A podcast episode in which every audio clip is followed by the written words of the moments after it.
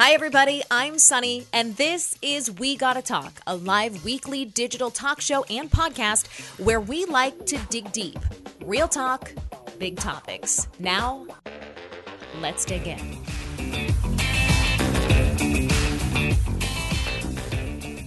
Hi, everybody. Welcome to We Gotta Talk, where the motto is real talk, big topics. And I have a guest on this week, a repeat guest, in fact, that I'm so excited to welcome back. We love to dig into um, difficult but worthwhile topics here on the podcast. And today's guest is not only a cognitive psychotherapist, she's also the author of a new book that has just been released. It's called This Book Won't Make You Happy.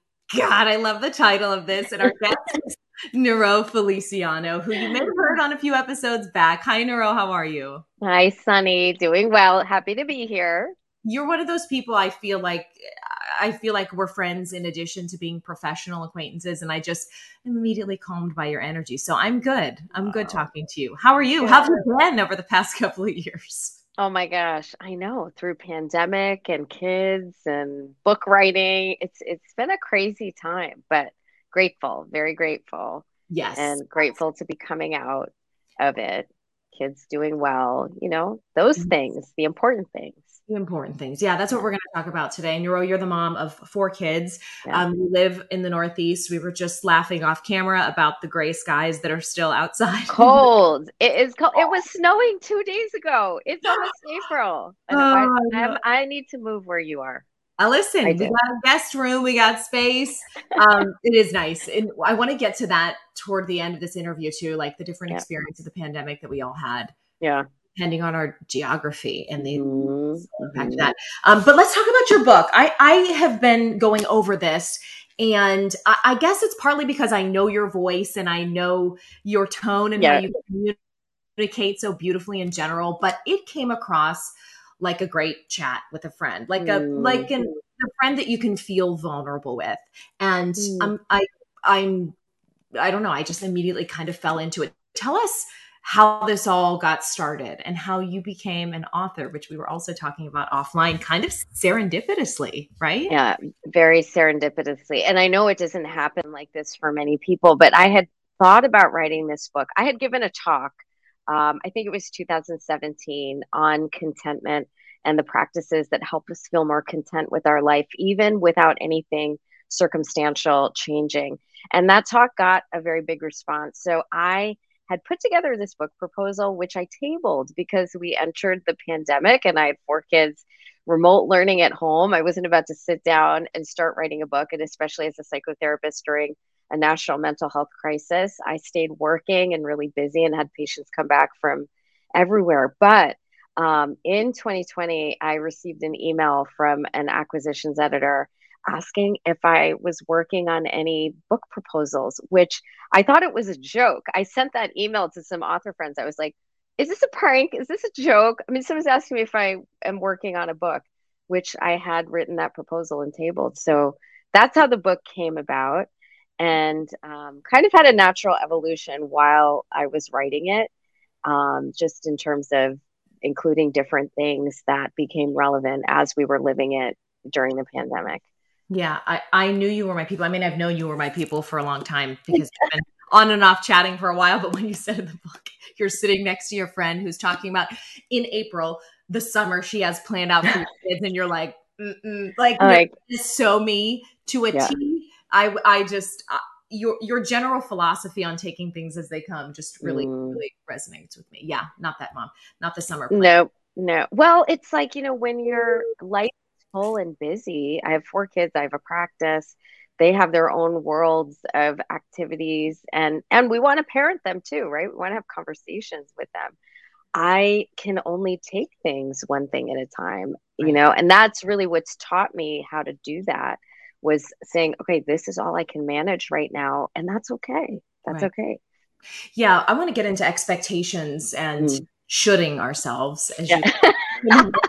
but let's let's start off at the top first. Um, I think it's important to make a distinct distinction, as you really eloquently do in this book, between happiness and contentment. Mm. Why both are worthy goals yeah. points in our lives, but how they're different. So, can you walk us through that?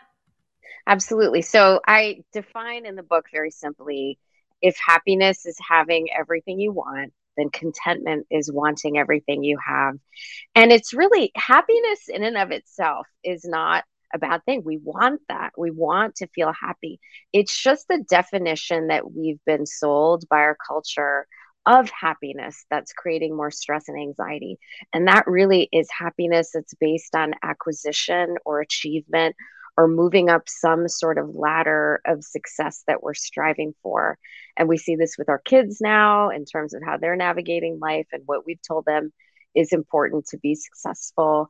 And we often fall into it ourselves on many different levels. So, because we're so caught up in that process, we don't always stop and look at okay, what's good already? What do I have to enjoy? What are these things in life that can make me feel fulfilled without acquisition or achievement?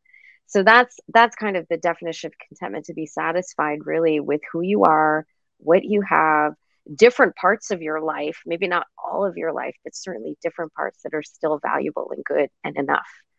And you can still be a goal oriented person, a person who hopes for more in many aspects, but still be content, right?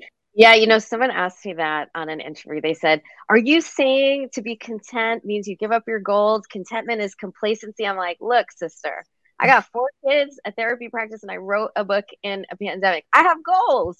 You know, it, I, I love goals. I think we need to set goals in order to move forward, and they keep us accountable. And there is research that says when you set goals, you are more likely to achieve whatever that outcome is.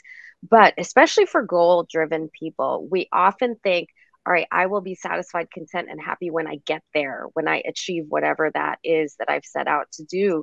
And it's important that we balance that with moments of, okay, let me stop and take a breath and just enjoy the goal that I just achieved before going to the other one, or in the process of getting to that goal, focus on what is fulfilling right now isn't there some science to show as well, Nuro, that as you appreciate and have moments of gratefulness for what you have, then it actually clears the path sort of energetically for more success? I mean, doesn't it sort of open that channel to, not to get super woo woo, but like there's no moving forward and achieving more without appreciating what you already have, right? Absolutely. Well, there's some people who keep achieving.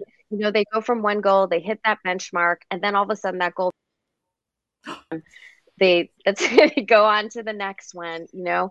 Um, but you're absolutely right. For one in that process of goal driven achievement we do experience stress. And when we can stop and and access those practices of gratitude self-compassion connecting with people who are important to us it lowers stress. So when we neurobiologically lower stress in our body it means less cortisol, less adrenaline. It gives us more mental space and neuro energy to put towards the things that we're actually moving towards, those goals.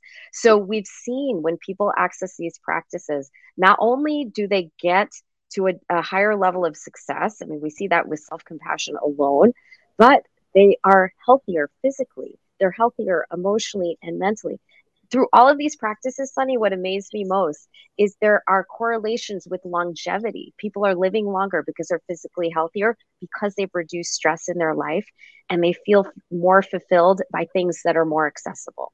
So, all sorts of research. I talked about some of it in the book, but yeah, you're absolutely right. You you become more successful when you can access gratitude and appreciation and um, connection. Some of the few practices I talk about in the book. Yeah, yeah. So in the book, guys, it's it's set up. The first half is all about why happiness is so hard to find. The second half mm. is what you call the eight keys to finding contentment. So let's start at the beginning of the mm. book. You walk walk us sure. through so many things that are prevalent in society today that either knowingly or unknowingly kind of thro- kind of throw us off the path toward happiness mm. and contentment. Um, interestingly, you talk about dopamine which is that that feel good chemical that we've all been told is something that we want to chase naturally or find a way to connect with naturally but what was interesting to me and i only discovered when reading your book was um, there's an extra element to that constant chasing of next big goals and next big mm. successes that we don't know specifically about dopamine. Can you explain why using that as our pathway toward happiness might not be the most sustainable way to find it? Yeah, that's that's a good distinction. And dopamine, you know, we hear about it in terms of the pleasure neurochemical. It shows up when we feel good. Um, it's associated with things that give us a natural high. But the thing about dopamine is it's only around when it's a new or novel pleasure. Once we get used to something, we no longer see dopamine. But it also seals this neurobiological reward pathway. So when we experience that dopamine and when it starts leveling off, we are urged to go seek it again. And we can see this in a very clear example on social media. You know, we talk about going on social media and getting that um, momentary pleasure when we get a comment or a like or someone, you know, um, validates us in some way or another but that wears off over time. So then we go and seek it again. We go back on we spend more time um, we keep posting whatever it might be and looking for those um, you know quick fixes of gratification. And that can translate to a lot of different things. It's i talk about in the book how like you buy this beautiful dress or pair of shoes and you love it so much for a little while and all of a sudden you're looking for the next one because it doesn't give you that same rush of excitement or pleasure that's that's dopamine wearing off but then we tend to seek it again so so yeah the dopamine highs are something to be aware of and Certainly. what what's the more sustainable thing then to chase neuro if it's yeah. not um, the acquisition part of it if mm-hmm. it's not the finding a new goal and slaying it kind of thing yeah. what are yeah. supposed to be chasing yeah and you know those have a place. Those have a place in our life like we talked about. I mean they're good. We want some dopamine highs. Um, you know there is excitement and pleasure like that.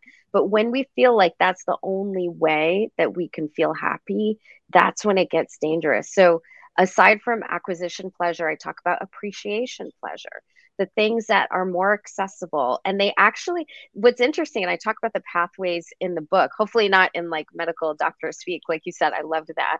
Um, it, it's more because that pathway um, and the other kind of acquisition dopamine generating pathway, they tend to cancel each other out. So it's hard for us when we're chasing those dopamine highs to sit in that appreciation pleasure um, experience. But we can train our minds to become more appreciative. So even just taking a walk, you live in beautiful sunny Florida, which is something that I would appreciate right now in Connecticut.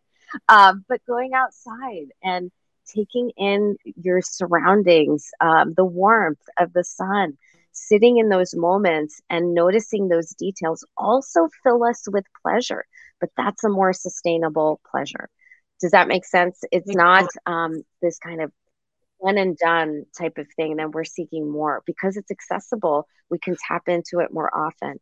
Well, and the danger too, I mean, obviously, from a layman's perspective of acquisition pleasure, is that you acquire things and then things inadvertently clutter your space and your mental uh, space. Yes. And then it becomes a cycle of, I chase it, I get it, I have it, I hate it, I want to get rid of it. I chase it, I have yes. it, I hate it. you know, and so I, I liked the distinction you made there because um, it's hard not to be impacted by what we see others doing or acquiring and feel like we might also chase that. I, I always say, I always joke, I feel like not quite a regular woman because I wish I liked shopping more. I wish the pleasure of getting a new handbag or like I want and I do. I don't I there's no lack of appreciation there, but I see on social media, which we're going to get to next, all yeah. of these um posts about you know the next bag you need or the next pair of jeans you need and mm. i want to want that i want to be that girl i want to look cute in a row you do look cute you're very cute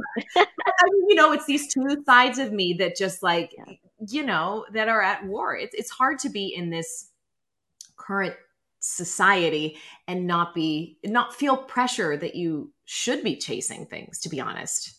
That's right. That's right. And interesting what you say about clutter. I just did a segment about clutter and there is research research to say that people who struggle with constant clutter and i may fall into that category um, do do report um, lower levels of life satisfaction an increase in cortisol and adrenaline, so our major stress hormones. And that longer term can result in more physical illness. So Ooh. it's interesting. Like you you hear that phrase clutter in your space equates to clutter in your mind. There's more truth than that, at least according to the research, um, than we would think. I love that. Let's mm. let's delve into um, social media, selfie culture. Yeah. You dedicate a decent mm. Of your book to this. I loved, by the way, the mention of your daughter keeping your sixth grade picture on your phone as a reminder to like of what we used to have to deal with growing up. Oh there my gosh, there was no way to cutesy up your yearbook photo back no. then. I know who is this Uncle Raul? And you're like, no, it's me. I'm like, that's your mother in eighth grade. This is not a 45 year old man. I'm sorry. Yes, you guys are cute, right? Uh-huh. But makes mean, them feel better about themselves. I know this is something we've heard, you know, experts sort of um, ring the bell on time and time again is the impact of selfie culture, social media mm. on our children, especially in their ability to find happiness and contentment. But what have you found in your practice about how it's impacting adults as well? I mean, we, we know from the research that the more that you post, the more that you filter, especially selfies, makes us more hypocritical, hypercritical of, of all the features on our face and flaws. So things that we may never have noticed before. And I talk about my own experience with that now doing what I'm doing on social media and how I became very um, hypercritical of myself. We start to notice things more. Um, so you think for adults when we've already kind of formed our identities so to speak and our sense of self even though that's constantly evolving even into adulthood as we transition to different roles in our adult life and seasons um, we might be able to handle that better. But young people who this is kind of the only air they've breathed since they were growing up um, they have a lot harder time with this and oftentimes you know have different sites where they can test post and see how things look the before they the finstas yeah the finstas and things like that or or even ones that really no one's on that oh they can just gosh. check what they look like to make sure they feel secure with that before they post it. But they the research says people who actually doctor their pictures don't feel any more content or satisfied than people who don't and in fact can become more hypercritical once oh. they're evaluating it through those lenses. So yeah, there's That's there's a huge impact in how we see ourselves. Yeah, I, I, you know, gosh, I feel like I talk out of both sides of my mouth here. You know, I have an interview coming up with an amazingly gifted plastic surgeon and aesthetics expert in a couple of weeks, mm. and we we yeah. talked about this impact and and you know how it shows up in her business too. And um, you know, I think you can be a well-adjusted, fully psychologically developed adult and do things that make yeah. you feel better about how you Absolutely. then you go to try to raise daughters especially and say I mean you have to get to that point before you are yeah. stable enough but you know grown enough to make these decisions but it really it's it's become a difficult society to navigate because there are so many options and they do see us show up do you know looking different ways with our makeup on yeah. and present how can you tell me mom that i don't need to do this if I, you know i see you going out in your makeup? You know but i don't need makeup. I'm beautiful without it. It's just like a lot of conflicting narratives but it seems to be because of the exposure to all these different images and procedures on social media that weren't there before that's absolutely right. So there's definitely more exposure. There are things that have become more normal, and there are many things in our culture that have become more normal that that is not all that healthy that I talk about at the beginning part of the book.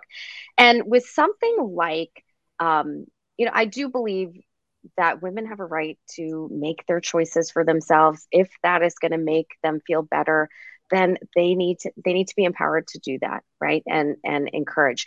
But we have to also realize the messaging that goes with it. And also consider what's the end point because we're all getting older. We can continue to change ourselves to you know to you know to infinity. Um, and i think sometimes that becomes a slippery slope. It starts with one thing right. and all of a sudden you may not recognize who you are at the end of it. That may be uh, desirable and beautiful for you but you also have to think about the messaging that it sends and and that your messaging is consistent you know with what you're saying to especially if, if you're a parent to your children Right. I love this phrase. Okay, so hold on, let me change this lower third here. I'm, I'm producer and host today. I love it. Okay, so speaking of social media, I have this thing, Neuro. It's very judgmental of me. I'm not going to walk away from from that I, because it is rude of me. But there's there are couples where you scroll on Instagram and one half of the couple writes this mm. love poem to their partner on there and not just oh god i love this guy or look at her She's i know it's yeah. like you know the megan fox of it all like we drink each other's blood or like whatever we love we're dedicated we love each other so much i try not to be judgmental but you have this phrase that you use in the book it says deception. What did I say? Deception oh. shrouded in perception. Mm. And you mm. talk specifically about this type of person where you see coming in to work with you who may be actually sadly dealing with some serious issues with their partner, but on the outside yeah. is presenting something completely different. Why does that happen? And mm-hmm. we speak to some people who feel the need to show up or be perceived in a certain way um, to, to sort of lift that burden from them because um, that was a that's a very unique to today's culture sort of phenomenon as well. Mm-hmm. Yeah, I mean, I have seen it in real time. I'm literally working with a couple that is having some major issues. I mean, maybe one doesn't even want to be in the relationship anymore. And I jump on social media and it's literally them on top of a mountain saying these amazing things to each other. And I think it's a way, especially for the one who may be struggling, who wants this to continue to work, to validate themselves and to receive validation that no, this is good, this is working. Sometimes it's a way to cover up the part that is most vulnerable and sensitive so that other people don't know about it. Um, and that's understandable. They're trying to protect that area of their life. And this is one way mm-hmm. that they can kind of keep that situation at a distance from other people who may know that there's something going on. But it's certainly it's not reflective of the reality of what's happening in that with that couple. And it doesn't have to be a couple right? It can be um, an individual who is kind of giving off this perception that everything is great and they're killing it and crushing being a parent or whatever it might be. But really there there are struggles underneath that um, and then sometimes it happens inadvertently. There are things posted that people perceive in a certain way, not necessarily intended by the person who's putting it out there, but but then there's this assumption made that that person has it all together, which you know we're human. We don't. We're going to struggle. Mm-hmm. Yeah, I mean, yeah. Any any advice for someone who feels the need to show up in the world that way? And I I I feel really mean that I said that because after you said those are the people that really want it to work. It makes me feel really bad for feeling. I mean, no, don't judge yourself. Sorry, um, I'm, I'm, giving I'm giving best case scenario, right? Yeah. I'm giving people the benefit of the doubt, but there are also people who just they know they have issues, or maybe they're a piece of that issue, and that's part of the denial in it. You know, I have to show up and make sure everything looks great because people can't see the flaws in me because I can't confront those flaws in myself. They're too painful, you know. So there, there are many different ways that that happens. And honestly, what I would say is, you want people to really like you and love you for you and all sides of you. If you're putting something out there that's not really reflective of who you are, you're attracting people who don't know you yeah. you know and and i think we have to be real about that i also think there is so much connection and vulnerability i mean this is brene brown you know all day long but um, there's connection and vulnerability when you share something of yourself um, that people can see themselves in yeah. that strengthens connection and communication um, and support in a very genuine way not one that has anything to do with deception and I think in the book too, I talk about, you know, I'm a therapist, um, I'm a parent, and I have all this information from my line of work, but I still struggle with it like everyone else in those very human situations, yeah. relationships, parenting, you know, being a working mom. Um, and I'm pretty transparent about that. I think in the book. Yeah, yeah I, I I'm I gravitate toward people who innately have that vulnerability, and I, am mm. noticing as I get older, that not everybody feels safe enough to do that. And I used to take mm. that as sort of a, you know, a judgment on my character or, or a reflection of my like, okay, what's wrong with me that I'm, mm-hmm.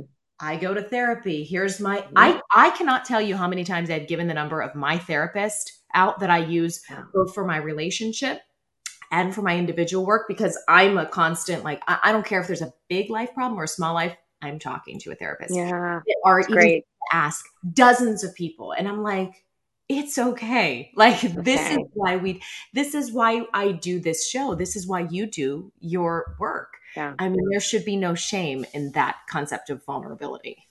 Yeah, no. And you know, most therapists are in therapy. We have to be in therapy. We have to keep our own stuff in check and be aware of it because it can come out in our line of work mm-hmm. and be harmful to them, but also for our own evolution and our own self growth and our own awareness and strengthening, right? I, I kind of see therapy as kind of emotional, psychological, like a, going to the gym, you know? It's intelligent. So, therapy is an investment in yourself and it's, in, mm. it's emotional intelligence. It's an investment yes. in, in emotional intelligence will lead, in my opinion, to success and happiness in other parts of it. If you can't control you, understand why you are, how and who you are, you're not showing up for anyone else in a meaningful way. That's exactly right. Anyway, yeah. Okay, let's absolutely. talk about habits, or as people on social media like to call these days, rituals. Um, yeah, rituals. Overall, are these a good thing or a bad thing, and why? Um, it depends on the habit, right, or the ritual. So if it's something that makes you feel more alive, that you're living your life fuller, more connected, more centered, they're great things. And the thing is, I mean, we have habits that are not fulfilling. And us, uh, me, you know, going on my phone whenever I'm bored is a habit that's not life giving. So, and it's draining. And at the end of it, I can feel more tired. I can feel like I didn't make good use of my time. And no one has extra time. You know, if you ask people these days, no one has extra time. They often say, I don't have time to do this thing. But then we can look at how much time goes into things like devices or watching Netflix. And you know, they all have a place in our life, but um, if we if we really feel like we don't have time, we have to examine where the time goes. But when habits are centered around things that do make us feel more present, calmer, that reduce our stress, it can be a game changer in navigating this life, especially with all its challenges. So I try and outline some of the practices that we can begin to make habits um, just by taking small steps to incorporate them in our day that can really move us forward and have all these benefits just in terms of mental clarity and feeling peaceful and calmer and even feeling a greater sense of purpose with our life exactly how it is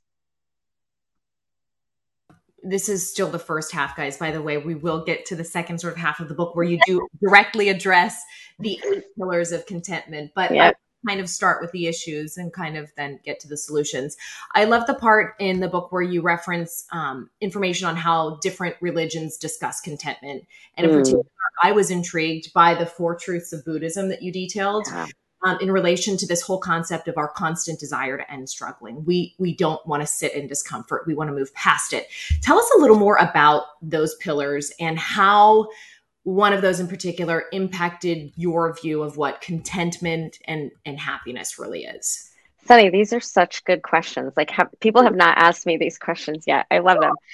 Yeah and and it was really amazing. And, and when i i wrote this book on such a ridiculous timeline um, i didn't realize you have to turn in books a year before they're due. And a year before year? they're due. Oh yeah. So, so i signed my contract um, mid December 2020, and the book was due April 2021. And no one does anything in December, right? When you're celebrate Christmas. So January to April, I got it pushed out till June. And when I was writing this book, when I say there was so many moments of divine intervention that I had a thought, and then all of a sudden I came across a piece of uh, literature or research that exactly fit my line of thinking without even really searching for it there was divine intervention in writing this book and coming across those four pillars were part of it. And and basically the the ones that i discuss is that um, there is suffering in life in everyone's life no matter how amazing it looks no matter how much money they have they are going to have challenges just by virtue of being human. That is unavoidable. And what one of the pillars in buddhism states is that part of what creates our suffering is this desire for more. And if we can in Buddhism, they talk about eliminating desire, but I think at least keeping desire in check, right? Because we're not going to be able to eliminate desire. And and some desires are good. We were made for certain desires, you know, for love, for belonging, for connection. Those are innate desires that are really beautiful that we have. Um, but especially for in the material realm, um, if we can keep these desires in check, we begin to reduce some of the suffering that we experience. So it went along with this idea of this idea of acquisition and achievement, creating this type of internal struggle that we are battling now as we're mm-hmm. navigating life. So that's where that piece came um, into effect. I'm I'm curious. I'm looking at this through the perspective of having talked to some friends recently who are going through very serious health mm. struggles. Mm. I hear something about the concept of the desire to end struggle. I'm trying to figure out how you would use that piece of advice for someone who is experiencing a life and death struggle, a struggle yeah. over which they have no other control. desire but to yeah. survive. Yes, and no control. Can you sort of speak to that part of it as well? Yeah. So the first key that I talked about in the book to contentment is acceptance and it's practicing acceptance. And, you know, there are certain situations where we know the outcome is difficult. Um, certain ones where it could go different ways, you know, not all diagnoses um, end in that worst case scenario situation, which, you know, there's other ways to talk about, um, you know, the finality of life as well in a spiritual sense that that can be encouraging.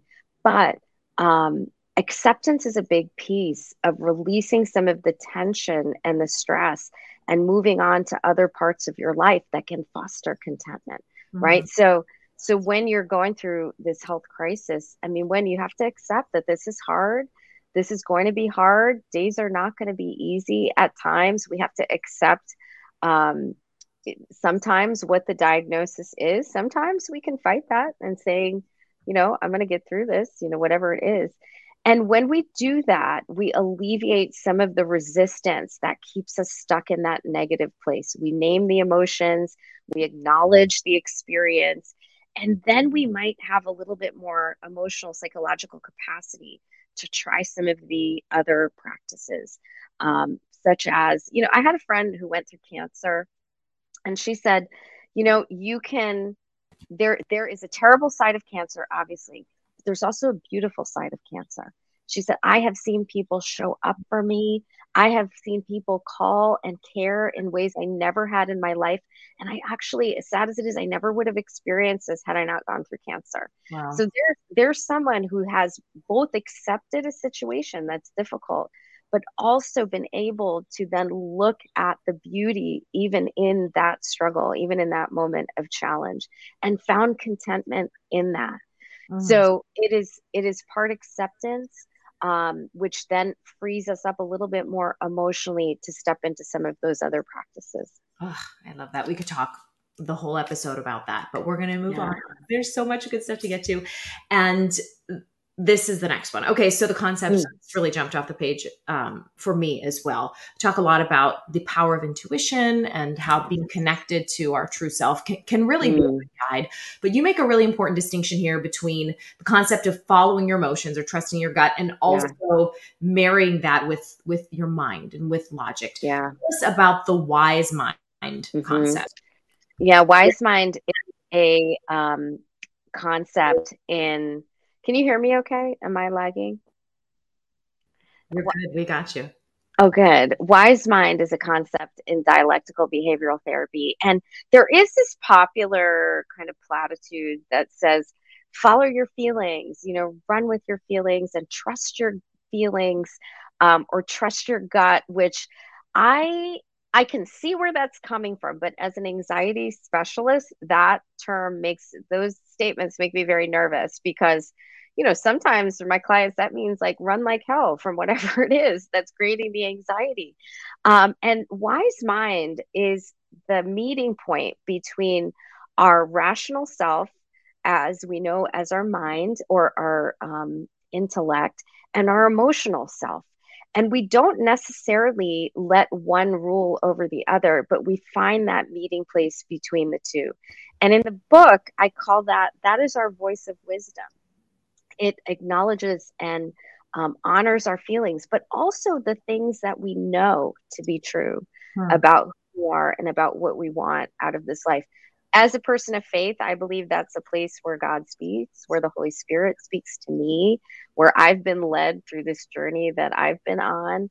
Um, one thing I didn't tell you was right before I got that email from an acquisitions editor, I had a heart to heart with God. I was like, okay, um, I know this is a crazy time, but I felt in that place of intuition that that time was coming to write the book. I didn't know how or when or what it was going to look like.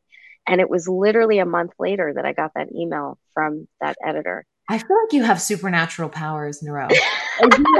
not the first time where we've talked where you've spoken of some real divine intervention kind of moment. I need to hang out with you more so because I need I need this direct line to God that you have. You know, I bet you have it, and and I think anybody can have it. We just and part of why I wrote this book, Sunny, was we have so much noise circulating in our heads that we can't tap into that place. And and I think by engaging in these practices, we can clear out some of the noise so we can hear. We can hear and be led um, from that place of wisdom. Uh, but there's so much circulating that unless we're intentional about clearing out that noise, we're not going to hear um, those really important messages that can really tell us things that might be coming. Yeah, as a person who has medical anxiety, mm. really, really like I've talked about this on the podcast several times. Like, I've done a digital course on it. In fact, I have two more lessons I have to finish. But anyway, when you were talking about discerning our intuition from that sense of panic someone mm. can get from a triggering situation it is important and like my own therapist has worked with me on sort of viewing that as a circle and saying okay i'm going to chop it here the yeah. thought and say like you just mentioned my mind has to step in and say okay what is really the likelihood that a b and c are true these things that are making me nervous that was like a really big moment for me to realize that you can actually stop the pattern of it's not intuition it's mm-hmm anxiety speaking. So it's I anxiety. Love, yeah, I love that distinction because I also feel that I have a very powerful intuition, but it can be blocked by that feeling. Yep. Yeah. It can be. And you know, anxiety speaks in our own voice, but it's not our voice. Hmm. There's a distinction there. It sounds like our voice, but it is not who we are. And that's an important distinction to make when we're hearing these anxious thoughts. And even for me, when I'm discerning, okay, is this a spiritual type voice? Right. Um, is this what I consider the Holy Spirit? Or for some people, they believe in the universe or intuition or whatever it is. Or is this a different voice? I have to ask myself, whose voice is this? How do you um, and, out though? How do you, what's the one yeah. thing you do? I mean, one thing, fear is not of God. It's not spiritual fear. Um, that is the voice of anxiety. And that, in and of itself, fear, self doubt, um, those things that hold us back are not coming from that pure spiritual place. That's actually something coming against us.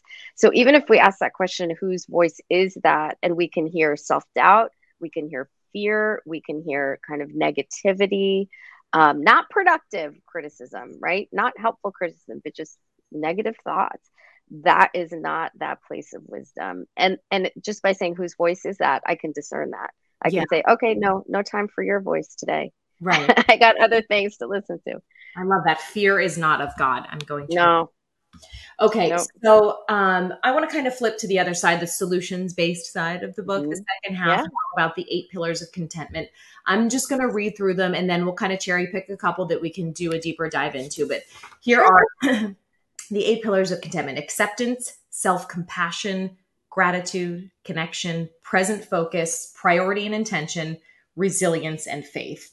Um, let's let's start with acceptance and we'll, we'll mm. probably won't have time to deep dive on all of these you you had a funny story in here too i, I literally laughed out so you brought your daughter into the pediatrician who happened to be your oh. mom and yeah. you were asking you said because you were like oh you know what we're gonna even though this is her grandma we're gonna pretend like this is professional i'm gonna say well listen right. she's having a hard time listening lately and then your mom asks her why she's not listening well she goes i want want. I want what I want. I think she was like three or four, you know? Oh my god! I mean, I I laughed out loud at that. Um, I guess th- three year olds or four year olds struggle with accepting what is versus what they want to. Tell us a little yes. bit more about that. Yeah, I mean, we all we want what we want, and when life doesn't look like that, when our expectations haven't been met, there's a natural resistance within us that comes against that. And mm-hmm. sometimes mm-hmm. that resistance can prevent us from moving through it. It can prevent us from moving forward closer to the situations that we do want in our life. And the first piece of that is acceptance, is is saying, okay, what like that serenity prayer, what about this can I not change? Um, but what about it can I change? And even in the situation that we can't change, what is still good in our life? Sometimes we can't access that piece of it, what is still good in our life, until we've practiced that acceptance. And I, I think in the book, I say acceptance is one of those things. It's easier to define by what it isn't than what it is. Hmm. Um, and one of the things I talk about is you know, people who ask why questions all the time. Why did this happen to me? Why am I going through this? Look, we're not going to have a lot of those answers on this side you know we're not. So um, the why questions can prevent us. I think we need to ask them. If we're feeling it talk about it ask it get it out. But recognize that even if we got answers they may not be good enough in this moment with our limited understanding of our situation and our life purpose even you know? So um, by moving from the why questions and asking the what and the how questions. All right, how do I move through this? Um, how can I move forward in this? What can I still do? And what can I find purpose in, even amidst the situation? Um, even who questions? Who can I talk to? Who can I connect with in this moment? They can help us move towards acceptance in a way that the why questions can. Oh, I love that. Marking that one down as well to keep. Okay. So self compassion was another one. I want to move on to gratitude, yeah. which is a pillar of contentment. Um, I say this gratitude has become a platitude. Everybody knows about the power of gratitude these days, right? And the value of even a simple practice of writing down three things we're grateful for. Yes. But I do want to, I do want to double back on this because it does seem to be such a huge part of people's journey to contentment. So mm. tell us a little bit about uh, how gratitude can can help us not only open us up to more positive yeah. happening, but also make us feel a sense of happiness in the present. Yeah, I mean, it's it's interesting. Even with um, people who have anxiety. So there's something called the negativity bias that our brains are wired to store more of the negative experiences rather than the positive, which from an evolutionary standpoint makes sense, right? If you're kind of surviving for your life in the woods, you want to be aware of when there's a bear there, not just sitting there admiring the flowers. So our brains have developed in that way. And people who have anxiety tend to go to the negative, the worst case scenario. I mean, they certainly have that negativity bias strengthened in their mind. But what gratitude does is it rewires our brain towards the positive. So any client I have who's who dealing with anxiety, which essentially is kind of worst case scenario negative mm-hmm. thinking, gratitude practice is part of their treatment because we want to weaken those neural pathways that promote that negative thought um, to the point where they get disintegrated and we replace them with these pathways that move us towards seeing the world through a more positive lens. And gratitude is a practice that enables to rewire ourselves um, neurobiologically. It is powerful. It is a mood elevator. Um, it enables us to ex- re experience these pieces of life um, that we've experienced in the past that were positive. And you know, our brain can't tell the difference between past and what we're reliving in the moment in detail. So we experience that surge of uh, mood elevating neurochemicals again. Tell us one quick thing to do every day, then one gratitude practice. We we talked in promoting this episode about how you do have some really practical ways of including ways toward uh-huh. contentment uh-huh. that don't involve, like you said, taking a meditation trip to Nepal. so I know. What do I do daily? That's right. feel better? You you and I with all our kids are not. I mean, I want to my God. I know. Seven, children in paradise. Can you imagine? yeah, yeah. There'll be time for that. We need to put yeah. them on their in their own monastery though. Um, so I think even just I mean, when there is power and it's shown the research uh, in the research that the effects of a gratitude practice last weeks to months longer if you're actually writing things down. So even taking a journal and bullet pointing, if you're not a writer, I even bullet point in my journal. I wrote a book, but not when it comes to my journal. Bullet point kind of three good things every day or every couple days, even every three or four days, so that when you're feeling, um, you know, in that challenging situation, when you're feeling negative, you have one place to go to to read them over. You know, we could have had a great day on Monday, and by Friday, we've forgotten it and are totally consumed with the stress of our life. But if we have a place to go back to, that's powerful. Even before you go to bed at night, take literally 60 seconds and say, What was good today? What did I enjoy today? Say it in your mind rather than write it. Does it yes. have the same impact? Yeah. Okay. Yeah. Um, you know, writing the effects last longer. Um, oh. And I think that's what the research says. I mean, even mm-hmm. people who wrote a note of gratitude to someone and didn't send it experienced benefits that outweighed someone just saying it to someone. So there's something about writing that ingrains it in a different way. Okay. But you can still have positive benefits just by before you go to bed asking yourself that question what was good today come up with two or three things or if it was a really bad day ask yourself what yeah. didn't suck today you know because that helps put it in perspective yeah. if you're not feeling like life is great I remember going through a really bad period, and when I would pray at night, you know, because I do make a mm-hmm. practice of trying to be conscious at least of things I'm grateful for, and all I could come mm-hmm. up with was, "I got two legs that walk me anywhere I want to go," and I mean, and, yeah. and lungs that are breathing. I mean, like even if it's that, even if it's a bed that yes. you're sleeping, and there's always something, you know. There's something, and one thing that helps me access a place of gratitude. I think about who would give anything right now to be walking in my shoes, yeah. to have the challenges that I have in this moment. Who would want that? And you can think of people who are in situations where they would much rather trade lives with ours. And that's not minimizing our own challenges because we work through that, but but also to give it a perspective that we might need in that moment. I love that. Let's talk about another pillar of contentment that you talk about in the book, connection. What yeah. is a mode of connection that's most helpful in moving us toward a sense of happiness or contentment? Yeah, I I really believe, especially coming through COVID. I mean, it was great to have screen connections, but face to face connection where we're trying to strengthen or build a relationship is definitely the most gratifying. Um, and that could be, you know, one thing I like to do is I like to schedule time to take a walk with a friend. That way I'm getting outside and getting some fresh air, which is also proven to have incredible benefits for our health, but also catching up with someone and being invested in their life and having allowing them access to mine as well. So I do think that face to face connection is important. But we can also connect if we don't have those people in our life through service, through volunteering, to um, joining some group or organization that you connect with people maybe that you don't know, but through a common cause, working at a food pantry. Go if you have the opportunity, going on a missions type trip, Habitat for Humanity, those types of things. Um, but even a couple, an hour, a couple times a week, you know, a couple times a month, I mean, um, can make a big difference in terms of connection. And all have been proven to release those mood elevating neurochemicals, dopamine, oxytocin, serotonin.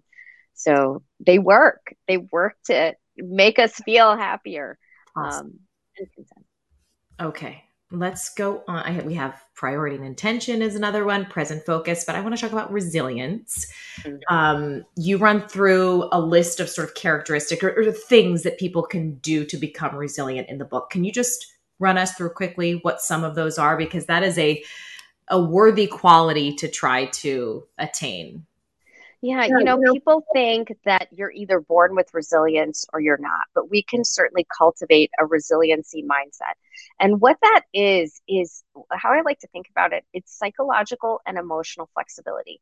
When we come to an expectation that hasn't been met, when we come to a situation that's difficult, for us to look at it and say, okay, this is hard, but I'm going to get through this. I've gotten through hard things in the past.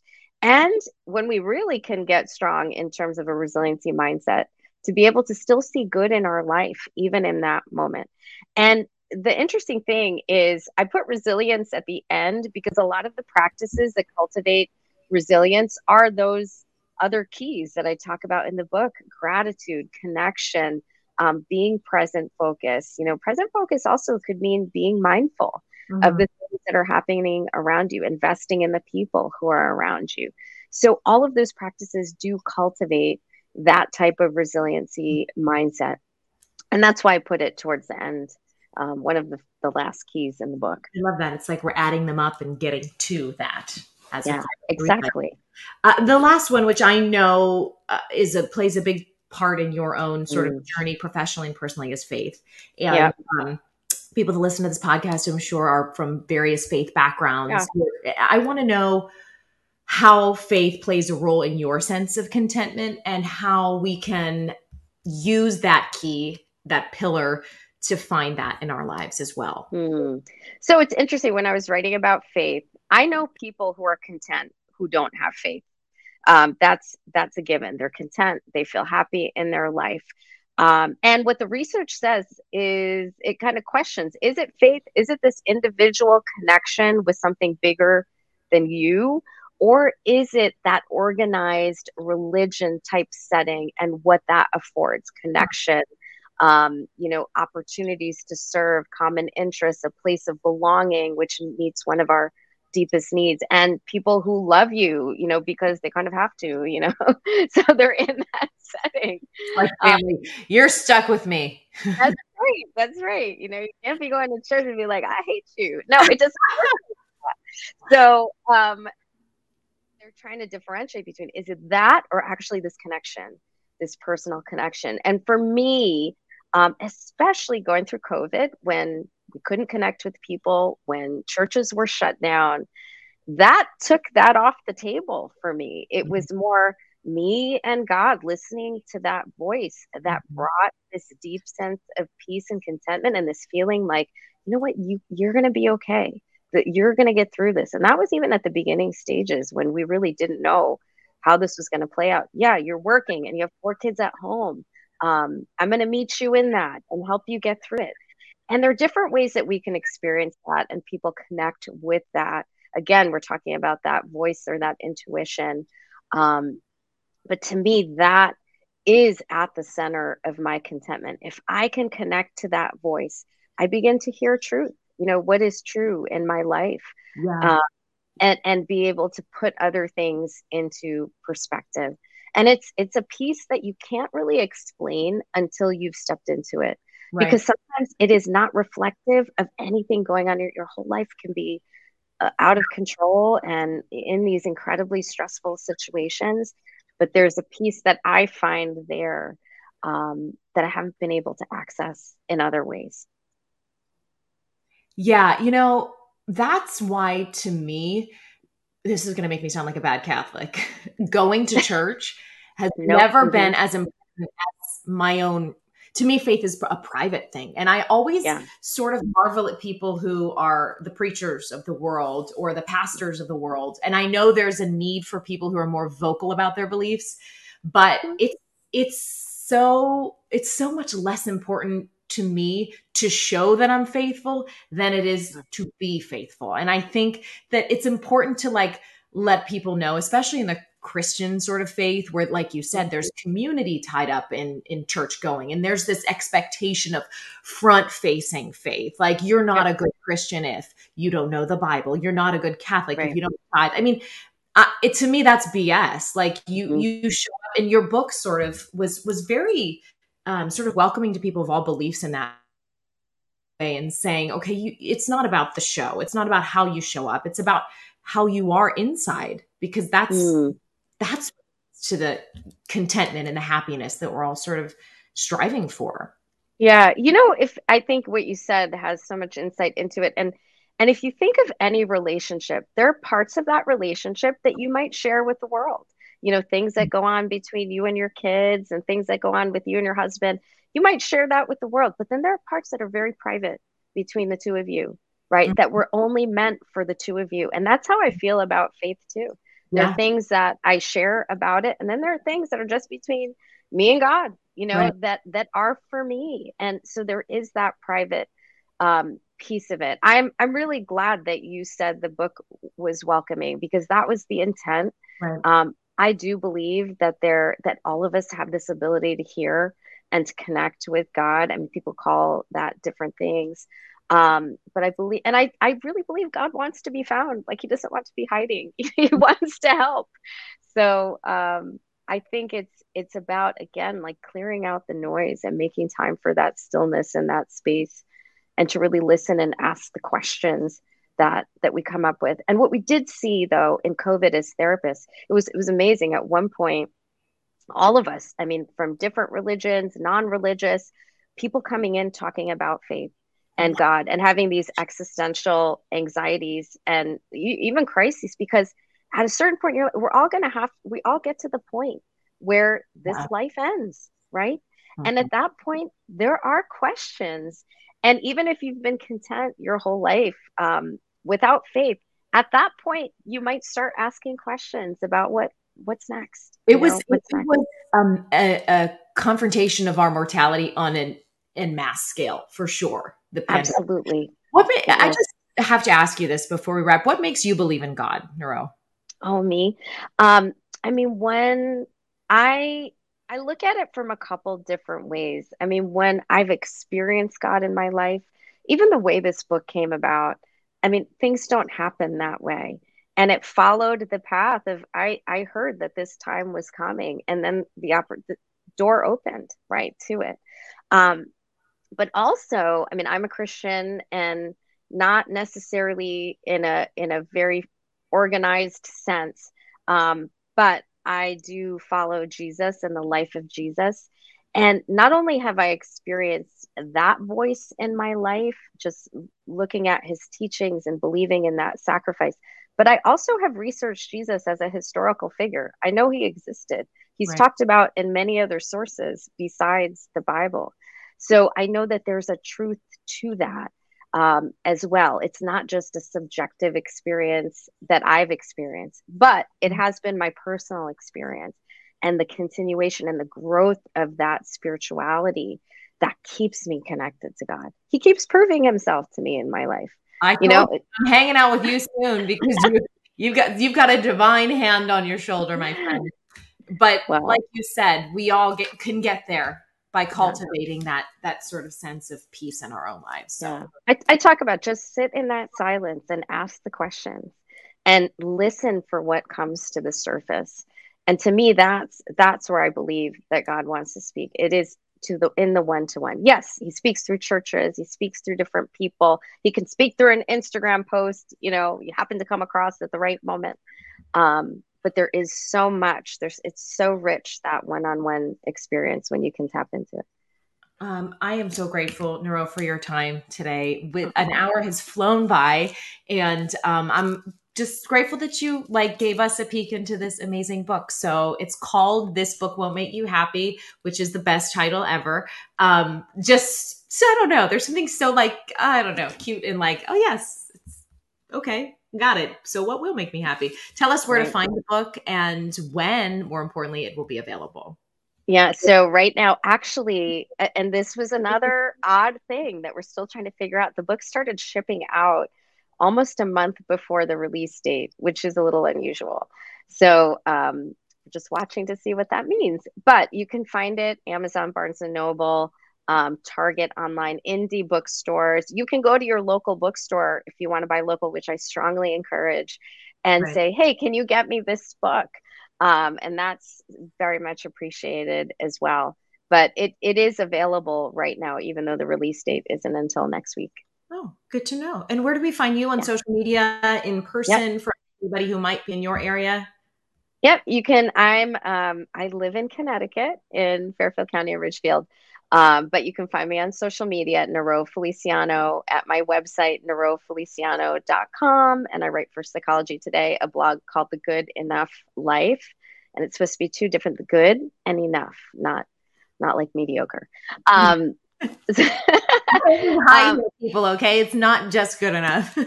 that's right. It's good and it's enough. And also for anyone who orders this book before um, the 11th of April, I have some pre-order bonuses that you can get on my website. I have um, a seven-day guide. Sunny, you can you can get it too. Um, it's called Satisfied. It's a, just seven days, which really should be practiced over seven weeks because you can't change your life in seven days. Um, it is a guide to feeling more satisfied with your life and two videos. One on some of my best tips for anxiety, um, a very basic rundown of relaxation, breathing, and meditation, which can get us into that present focus mindset, um, and a little excerpt of the book tip. Awesome. Narelle, thank you again so much for your time. I am so, so grateful oh. for it. Thank you. I love seeing you and I love talking with you. And I love just all that you're doing and how you are being used in this world to bring so much hope and light. You have an important purpose. Oh, thanks, Narelle. That means more you than do. you know. Thank you, friend. Hope to talk to you soon. All right, guys, thank you for watching and or listening to this episode of We Gotta Talk. Wow, I feel peaceful. You know, those people that you hear their voice and you're like, oh, you just feel that they have a a direct connection to God. That's Narelle. I cannot recommend this book highly enough. Please do get it. It is very approachable. It's got advice that you can immediately start to put into uh, put into effect right away. That I promise will make you feel just a little happier and more content. Um, if you haven't already, guys, leave a rating and review on the podcast, especially Apple Podcasts. That makes a huge difference in getting this show out to people who might enjoy it or find it useful in some way. So do that by opening the podcast app, scroll down on the show page, tap five stars, and leave your review. And that's it. We'll be back next week with more good stuff on We Gotta Talk. Thank you again so much for watching and listening, and we will see you soon.